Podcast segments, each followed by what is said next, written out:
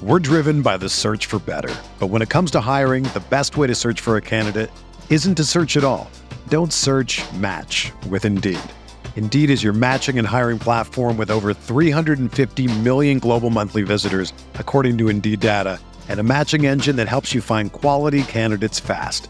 Ditch the busy work. Use Indeed for scheduling, screening, and messaging so you can connect with candidates faster. Leveraging over 140 million qualifications and preferences every day, Indeed's matching engine is constantly learning from your preferences, so the more you use Indeed, the better it gets. Join more than 3.5 million businesses worldwide that use Indeed to hire great talent fast. And listeners of this show will get a $75 sponsored job credit to get your jobs more visibility at Indeed.com slash BlueWire. Just go to Indeed.com slash BlueWire right now and support our show by saying that you heard about Indeed on this podcast. That's Indeed.com slash BlueWire. Terms and conditions apply. Need to hire? You need Indeed. What's up, y'all? It's Drewski, and I've teamed up with Mountain Dew to produce a hilarious new basketball podcast called The Dew Zone with Drewski. Learn the backstories of your favorite ballers and celebrities like Jamal Murray. Did you have like a favorite team? Was it the Raptors at the time or no? Was the Raptors even started around that time? Come on, bro. I ain't that old, fam. you talking like I'm 50. Taylor Rooks, A'ja Wilson, and many more. You won't want to miss this. Listen to The Dew Zone with Drewski on Apple Podcasts, Spotify, and wherever you listen to podcasts. What can we expect from Aaron Jones, Alvin Kamara, and Nick Chubb in 2020? And what might their ranges of outcomes look like? We're talking all that and more on RotoViz Radio. What's up,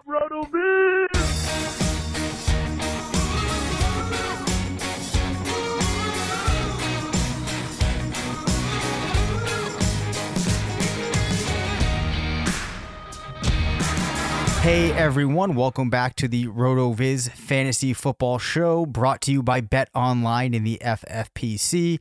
I'm Dave Caban, Senior Fantasy Analyst at RotoViz, joined by the Editor in Chief of Fantasy Labs, part of the Action Network, Matthew Freedman. What's going on, Matt? How are you doing? Uh, doing all right. Just uh, you know, kind of trying to ease into summer a little bit, and um, you know, we're actually going to be moving um, you know, in a, a month or so. So just now starting to uh, pack up the house and all that stuff. Yeah, that does not sound like a fun scenario. No, not great. Getting the house ready to sell, that's also a pain. Figuring out what you're going to move and, you know, what's going to Goodwill and stuff like that. It's just, it's a process. So, does that imply then that you're still figuring out your lodging on the other end of the equation here? Have you identified where you're going to be moving to? No, we think we know uh, where we're moving, but uh, you know, like we're still in the process of uh, of buying that place, so it's not you know 100% locked in. But uh, you know, there's like the stuff that goes along with moving, so it's like, well, do we like do we want to pay basically to have this thing moved, or would we rather just get rid of it and not have to deal with it later? So that's that's the bigger part of it. In terms of miles, how many? Um, I actually am having trouble thinking that through in my head. Like, are we talking? I can't even begin to guess at at how many miles distance would be separating you between your current location and your new location. Uh, so about four hours driving. So it's Yep. not it's not bad uh at all. Um, like pretty easy in terms of a move because we've had to do you know like across the country moves before, Right. uh, and that's annoying. But um, yeah. So this this one isn't bad. It's just still like we've lived here for four years, and like this is we've lived here longer than we've lived in any other place together together as a couple and so like you know we've accumulated some stuff uh, and then now it's just kind of thinking about you know what is actually worth moving and what isn't worth moving Got it. Um, I hear you there, and I, I empathize with that process. The final question I'll ask for you here, in terms of the logistics of dealing with the real estate agents and, and doing all the back and forths, gathering all of the documentation and all of that stuff, who is the member of the Freedman household that handles the brunt of that? uh, it's split pretty evenly actually Okay. You know i'm i'm doing some stuff uh you know the uh the wife does some stuff um just in terms of yeah the documentation but um yeah and by the way we are moving to uh a suburb of minneapolis So it's just like you know our our eyes are also looking at other things going on right now, and it's just like man, this is uh this is uh like I hope everything uh, calms down by the time we move. Yeah, um, definitely a precarious situation all around um, in Yeah. many places of the, of the country right now. Uh, but anyway, um, let's just get into talking some fantasy football now. I want to hit you with a quick FFPC stat attack, which relates to one player we will be talking about, and that is Aaron Jones. I actually did not realize this until I looked into his stats from 2019 a little bit more, but he actually had a week one performance with 4.9 points, a week nine performance with 3.9 points, a week 12 performance with 3.8, and a week 13 with 7.1. Not the greatest numbers, but it's just so funny that then you compare those with the weeks that came before or after them, and those are all like 25 point performances with some 40 pointers sprinkled in there, some 30 point performances sprinkled in there. Uh, just kind of like interesting to see how that all played out, yet he still managed to finish as the number two running back overall in PPR, number four in PPR per game, and was a RB1 in 44% of weeks, RB2 25% of weeks, and an RB3 in 31% of weeks. As a reminder, FFPC is home to the best fantasy football leagues and contests in the industry, including Dynasty, Best Ball, and of course, the world famous FFPC main event. I'm currently in a two hour slow best ball draft, which is an awesome time frame because you still are making a lot of picks every day, but there's not as much pressure that you have to make them the second you're on the clock, which I like a lot. Uh, to learn more or join a league, head to myffpc.com. That's myffpc.com. And of course, at RotoViz, we have a number of tools that are specifically designed to help you dominate everything that you will be doing at the FFPC. Okay, Matt. We are going to be talking in this episode about a variety of running backs. And what I want us to do is kind of work through developing a range of outcomes for these players. What we think a poor season might look like, a most likely or median type of season, and what a really strong season would look like. Then, after doing that, we will consult with the range of outcomes app at RotoViz, and we will talk about the results that the app split out and maybe try to make a little bit more sense of those results. Um, I know we've talked about it now probably every year that we've done the show together.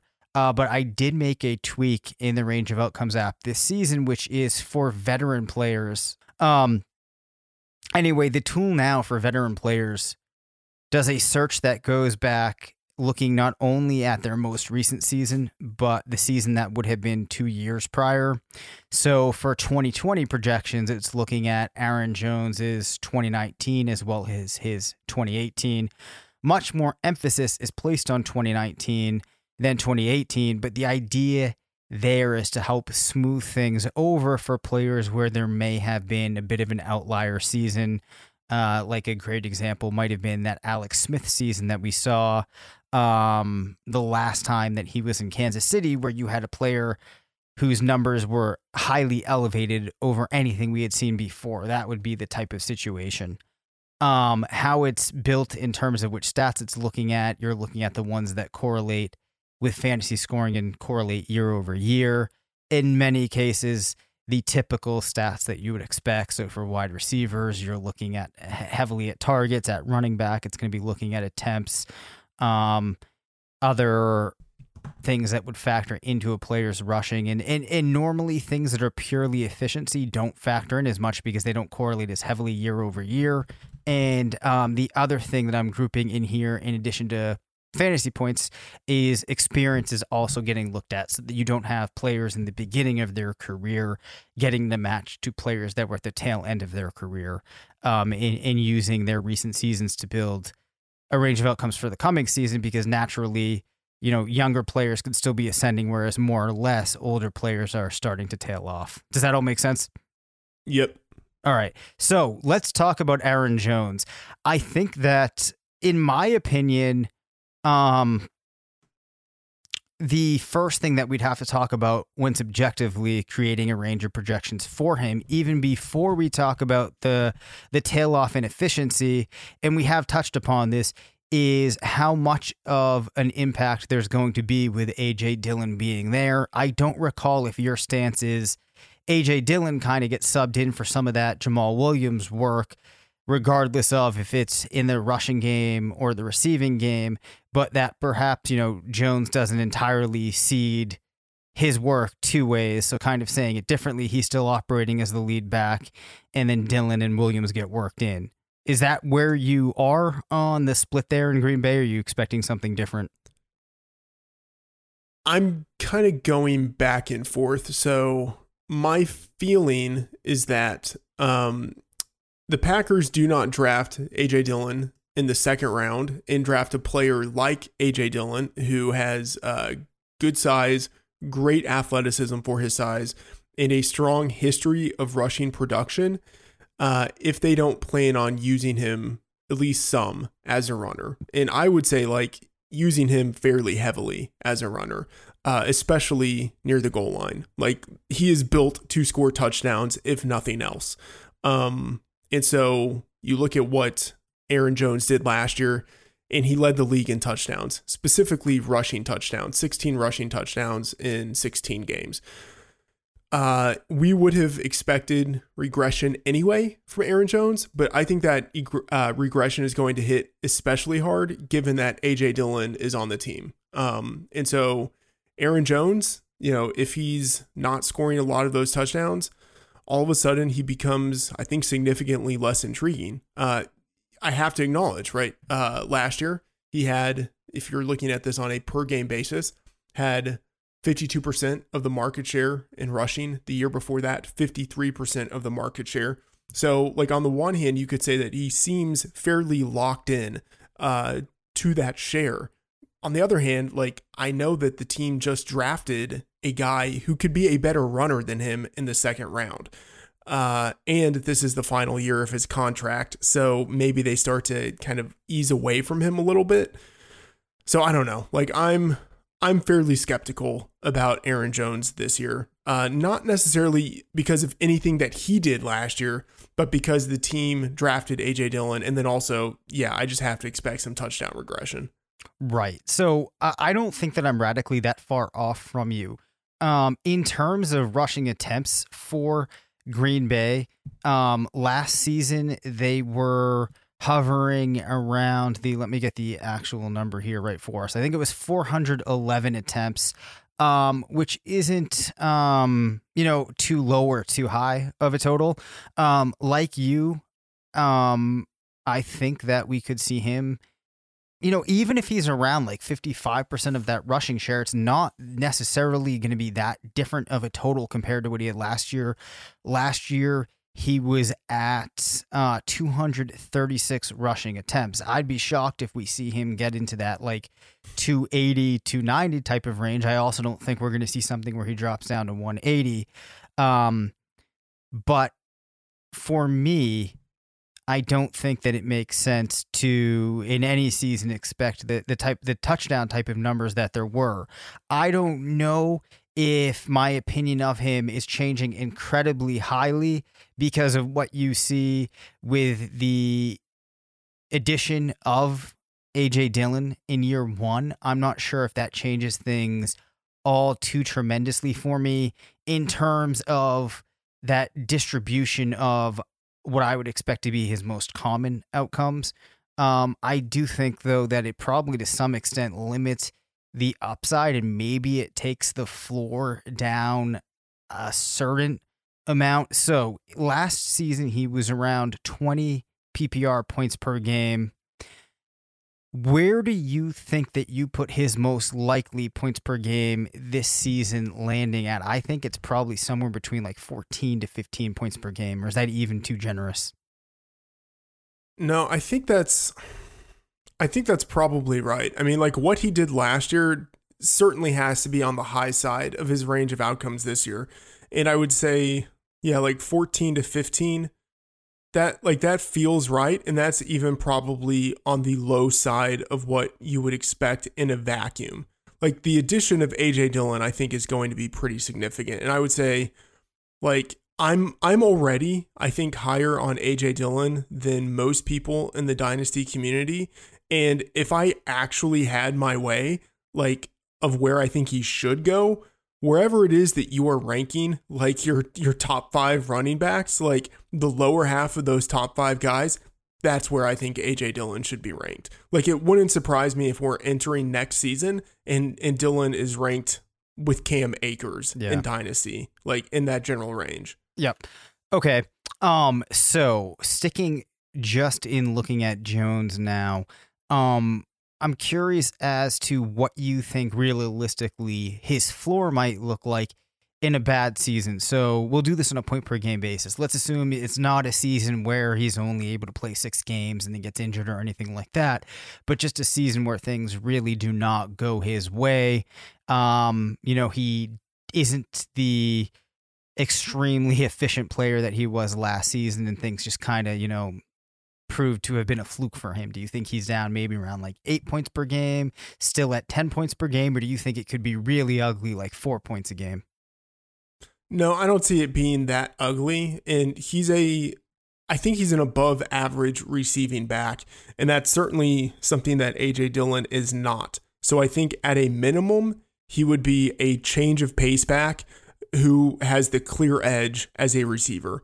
Um, and so I think he could still get, I think he could have a season where he has like a thousand yards from scrimmage, but just like four touchdowns, something like that. I think that's the low end. Boy, I like four touchdowns. That is such a dramatic difference to last year. Um, I, I think. I mean, I know it is. I know it is. But I like, like I just look like AJ Dillon. Like that guy was born to score touchdowns. Oh yeah, You no, like mean? I, I don't disagree with you in any sense. It's just like think of how radically that different that that or how different that is going to be when you go from scoring a touchdown what felt like every play to just four touchdowns across the season. Yeah, I mean, uh, but I think that is certainly possible. Like, um, I'm not gonna be able to remember his name. Uh, I, although I should. Uh, yeah, Julius Jones. Yep. You remember how like he would just get screwed by Marion Barber, right? Like Julius Jones would have like thousand yard seasons or like 1,200 yards from scrimmage, and Marion Barber would score all of the touchdowns. Like Julius Jones would have 1,200 yards and four touchdowns. You know, and it's just because I like the Cowboys decided to use him in that way. They decided that Julius Jones, even though actually, by the way, very similar in his size to Aaron Jones. But, you know, they just decided, okay, this guy is the guy who can get us some yards, but this other guy over here is the one who will score double digit touchdowns this year. You know, like I think that's what it's going to be. Yeah, so let's turn our attention now toward the range of outcomes app. And to kind of put things in perspective, I have a system that I use for instead of just looking at that low and that high, which on the site, um, if you are looking at it, the low refers to a player's 25th percentile based on the matches. High is the 75th percentile, so that we're not focusing too much on outliers. But I do have a method for kind of encapsulating an entire distribution, which um, I'll have an article explaining my thoughts there a little bit more coming out this week.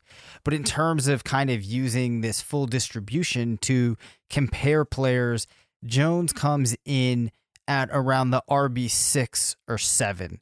Um, and the majority of his outcomes in PPR are housed between 10 to 20 points per game, which I don't think is too surprising.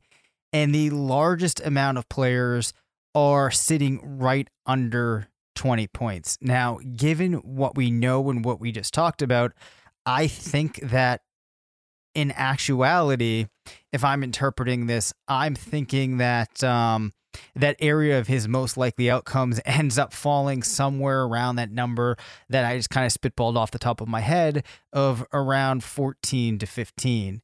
Um, just to give like, I think it's kind of uh, fun though to look at who some of these matches are. So you had 2002 Shaun Alexander, 2016 Devonta Freeman, 2013 Marshall Faulk, 2009 Adrian Peterson.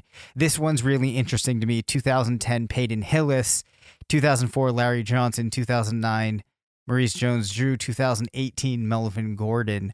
Of those players, Matt, who do you think that uh, Aaron Jones in 2020 feels the most like? Is it that Peyton Hillis following that one season where he really dominated? Mm, this is tough because I I still tend to rely on uh, size or Yep. at least like think of that a little bit more. So I look at Peyton Hillis and I'm like, uh, no, those Yeah. guys those guys are not similar. Um, I don't know. Like he he feels just in terms of his body type like very Devonta Freeman. Yep. And so if you think like if if like the Falcons had Freeman and then they drafted a guy in the second round, like that's what I would think. Like, okay, this this guy's not going to have the usage he used to have. So, I mean, it, it's hard it's hard to look at any of these guys and kind of compare compare him to them. I, I meant more so in the fact of, you know, Peyton Hillis was a player that we kind of had a quick flash from, but wasn't really able to put it out for, you know, repeated number of years. Although I do think that there's a difference in um the way that their production can be produced because I do think that Jones is, you know, a pretty adept receiver. So, you know, it, it, might not be a clean thing even if you're just looking at it in, Yeah. in that context. I mean, Devonta Devonta Freeman is the guy. You know, like I think in 2016 that was his third season, and uh, you know he was kind of having back to back good years, and it's uh, kind of a similar situation with uh, Aaron Jones. Um, you know, this is he's coming off of his third year. He's had two pretty decent years in a row. Um, I so I would say like if I just had to do a blind comparison, Devonta Freeman 2016 to 2017 is the player, but I don't think the comparison stands because opportunity isn't going to, or I'm expecting the opportunity isn't going to be there. Right. All right, let's transition over to Nick Chubb. But before we do, we are going to take a quick second to hear from our sponsor, Bet Online.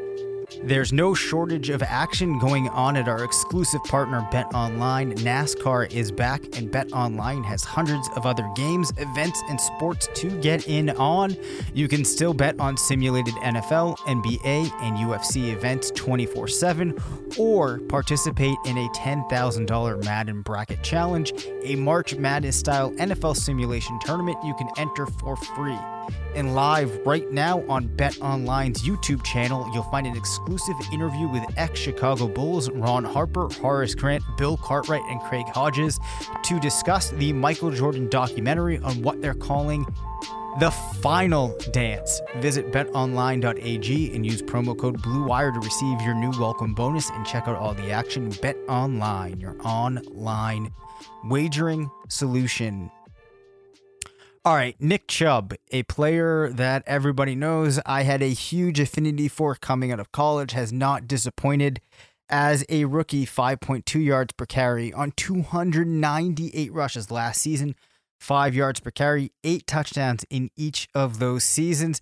Actually did see 50 targets last year, caught 36 of those. Of course, the biggest factor in trying to figure out what we can expect from Nick Chubb in 2020 is Kareem Hunt.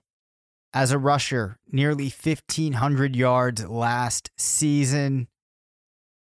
So, as far as trying to make sense of what happens now with a full season of Kareem Hunt, and keeping in mind that Chubb in 2019 in the end only averaged 11 PPR points per game because we did see this big decline from his first six games where he was an RB1 in four of those games to then finishing in the rest of the season as an RB1 only twice. We did see that big drop.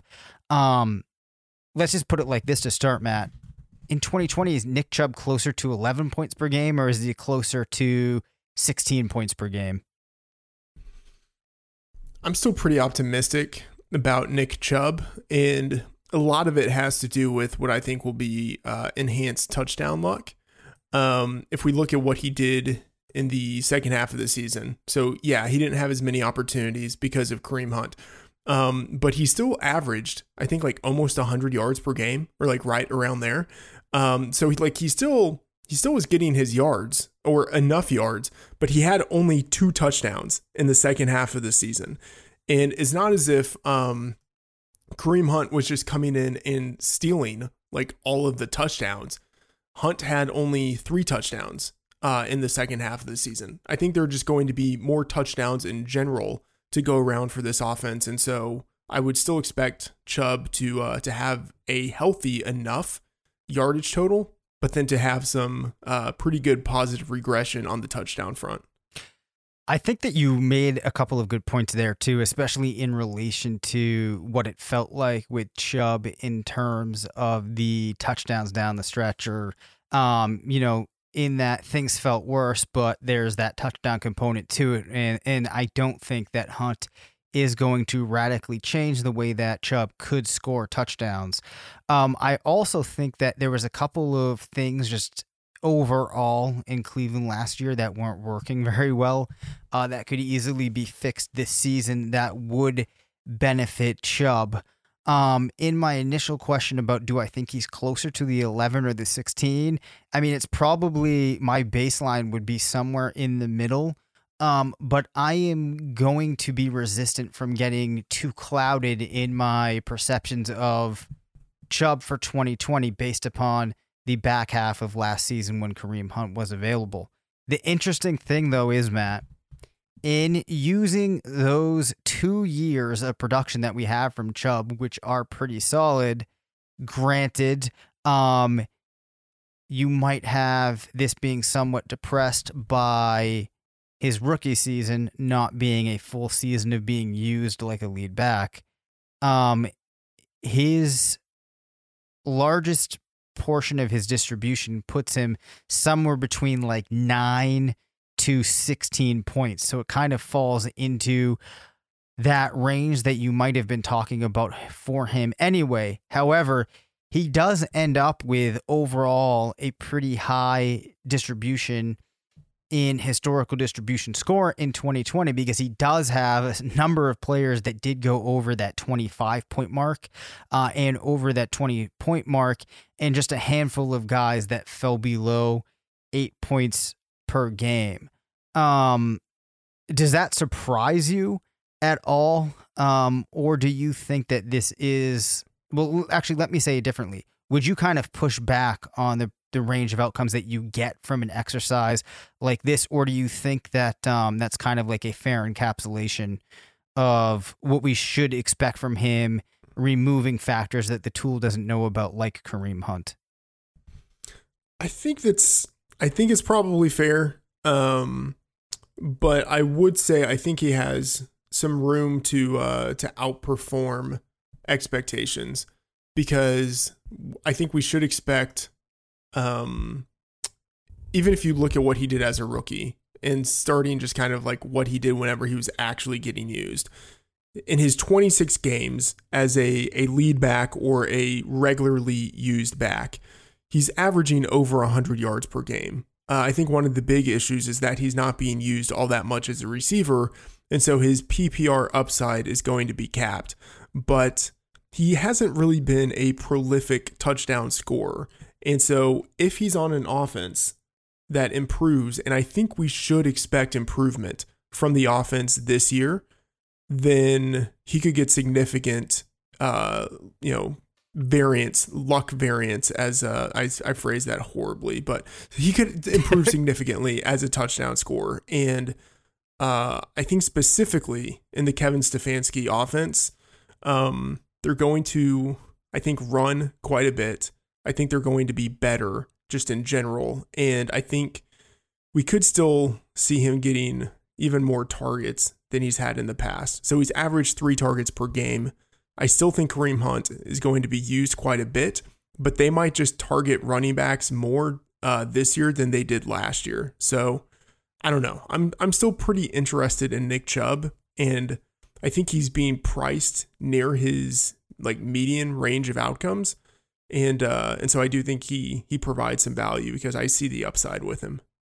Yeah, I think I kind of agree with that. And one of the things for me is because where he's being priced, I don't need to have the expectation that um, 20 points per game is a common outcome, but it definitely is something that could happen. I also like the fact that um, 73 yards is what you get per game from those players that he's housed around or, or that matched with him.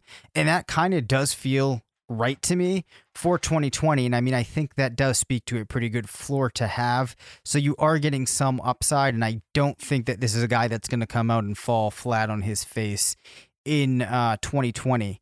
Um, it took us a little bit longer to go through those guys than I was expecting. So maybe we can quickly squeeze in one more here, Matt. Yeah. All right.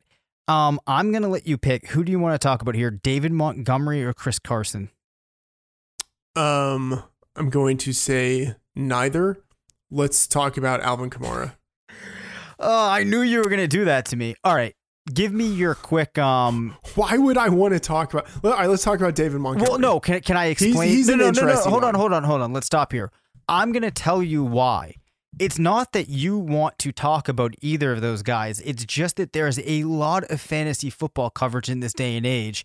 And I would imagine that a lot of our listeners are getting exposed to a lot of talk about Alvin Kamara, maybe not as much about Chris Carson or David Montgomery. You're you're right. Let's talk about David Montgomery. All right, let's do it.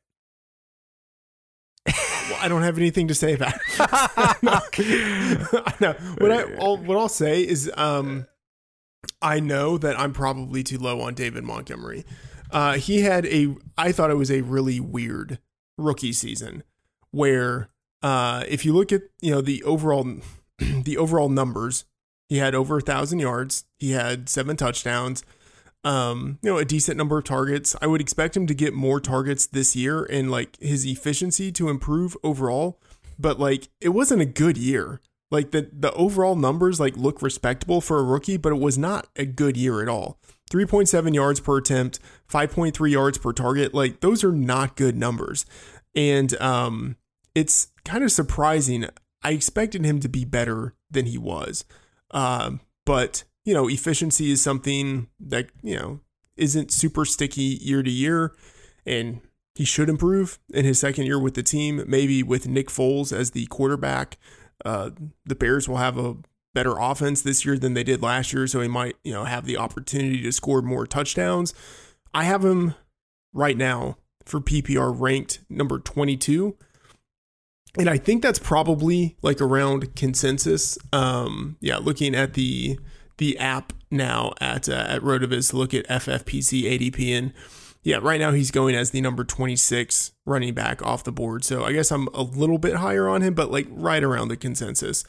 Um, but I like I could see how if things just kind of break right for him, he ends up having like a twelve to thirteen hundred yard, eight to ten touchdown season. Um, you know, because I just don't see there being much competition. There's Tarik Cohen, but I mean, he's, I think, sort of more of just a, a change of pace receiving back. In terms of like actual carries, I don't see there being much competition for him. That's perfectly fair. In my opinion, Montgomery feels like one of these players that um, we can kind of suck ourselves into drafting at spots in drafts that don't necessarily make sense. Where you might be in a spot where you just want to get a running back on your team and you say to yourself, okay, this is one of those guys that I know I can get some level of production out of. I know that there's not going to be a lot of competition for him. I'll just go ahead and draft him. But he probably doesn't have a high distribution of outcomes that are really that impactful. Yes. And there's a number of distributions or a number of points on that distribution where, you know, he just really sucks. Uh, having said that, in the range of outcomes app, his two largest bars put him between 10 to 15 points per game, which seems somewhat reasonable. But I guess my point here is he's one of those guys that you draft feeling like you're just going to get some production, but that production might be entirely meaningless to your team. Here's another way of kind of thinking about this. We talked about Nick Chubb earlier. I could see them having pretty similar like medians, um, but Chubb would have a much higher upside, and uh, Montgomery would have just like basically no upside, or like a, the tail would skew radically towards the downside, where there would just be a whole bunch of running backs who looked like him last year and who in their N plus one season, you know, whether that was their second or third year in the NFL, whatever it is, just did nothing. Completely. I mean, I really think that you could make a case that for Montgomery, there might be like 25% of his distribution that's that at maybe like six points per game and under. Yeah, that and that's horrible. Yes. like that's very painful. Right. So, needless to say, that is not the type of thing that you want to be drafting. If you feel like you might be going too early on Montgomery, you are going too early. Um, but that will wrap us up for this episode. We will be back later in the week. You can reach us at rotovizradio at gmail.com. Follow us on Twitter at DaveCabanFF and at MattFtheOracle. Thanks to BetOnline for sponsoring the show. Make sure to rate, review, and subscribe. And as always, remember, it's not a fantasy if you believe it.